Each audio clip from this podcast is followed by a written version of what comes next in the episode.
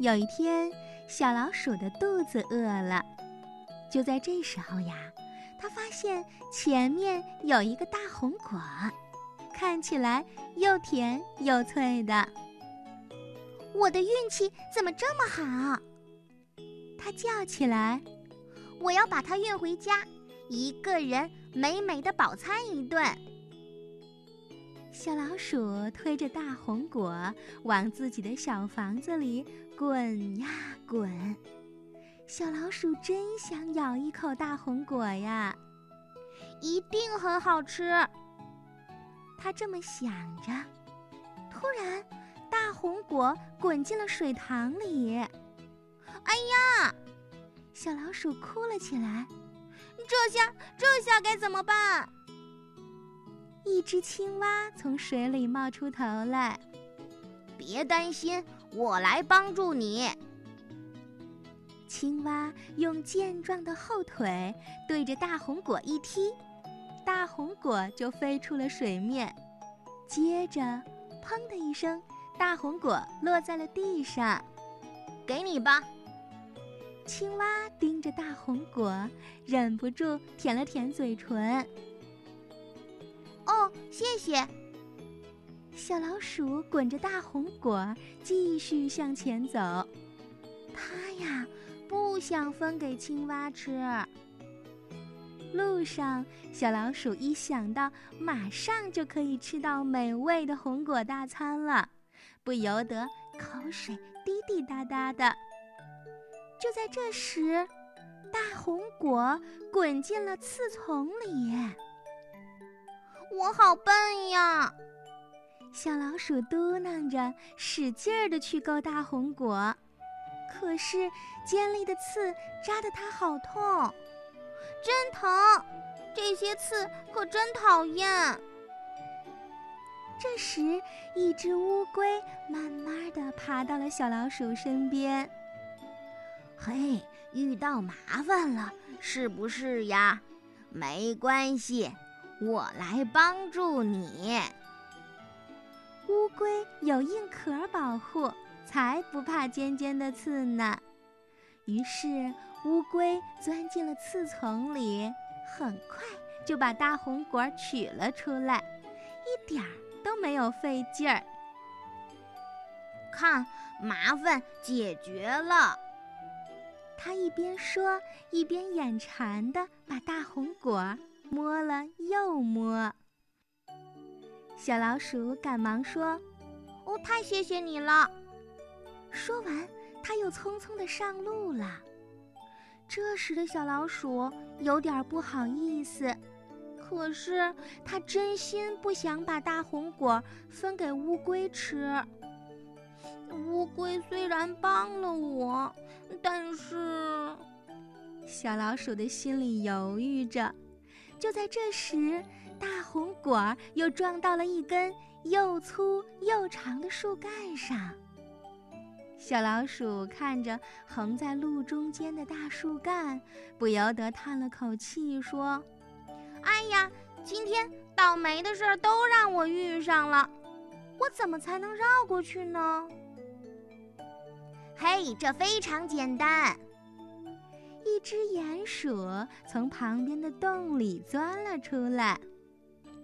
我来帮你挖一条地道吧。鼹鼠说干就干。树干的正下方，它挖出了一条地道。地道的宽度刚好够小老鼠和大红果通过。我最喜欢帮助别人啦。鼹鼠说着，把小鼻子凑到大红果面前，闻了又闻。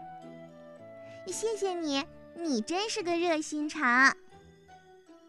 小老鼠很不好意思，可是它不想把大红果分给别人吃。怎么办呢？鼹鼠、乌龟还有青蛙。他们都那么好心的帮我，小老鼠犹犹豫豫的推着大红果继续向前滚，滚呐滚呐，一直来到了一个陡坡下。他的小房子就在坡顶上。推，推，使劲儿的推。小老鼠累得气喘吁吁的，向上，向上。小老鼠终于到了坡顶，到了它的家。大功告成了！哎呀，可是我好累呀。小老鼠很高兴，可它突然觉得有点寂寞了。看这个红果这么大，一个人吃真没意思。要是能跟朋友们一块儿吃，那该多好呀！小老鼠想起了这一路帮过它的青蛙。乌龟和鼹鼠，手一松，哎呦，咕噜咕噜，这大红果又滚动起来了，而且呀，是顺着山坡的另一边往下滚了。大红果越滚越快，越滚越远了，一直滚到了山坡下。小老鼠可以看见。大红果静静地待在那儿，香喷喷的，等着人去吃。太糟糕了，这下我又得从坡底下把它推上来。小老鼠只好迈开已经累得酸疼的腿，连滚带爬的往坡下跑，越跑越快。跑到山坡下的时候，他惊讶地发现青蛙、乌龟、鼹鼠，它们都在那儿。嘿，太好了，朋友们，你们都在！小老鼠高兴坏了。来吧，来吧，我们一起吃这颗大红果儿吧。三位朋友本来是想帮助他推回家的，没想到小老鼠竟然邀请他们一块儿吃。嘿，小老鼠，你可真好，把大红果分给我们吃。哇，这个红果又香又甜的，一起吃，咱们一起吃。鼹鼠一边嚼着大红果儿，一边高声地说：“可小老鼠这个时候有点不好意思了。嗨，朋友不就应该是这样吗？”朋友应该是什么样呢？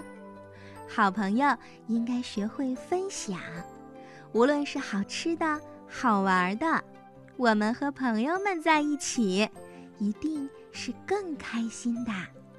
春天姐姐希望小朋友喜欢这个故事，学会分享，喜欢分享，这才是聪明的小朋友。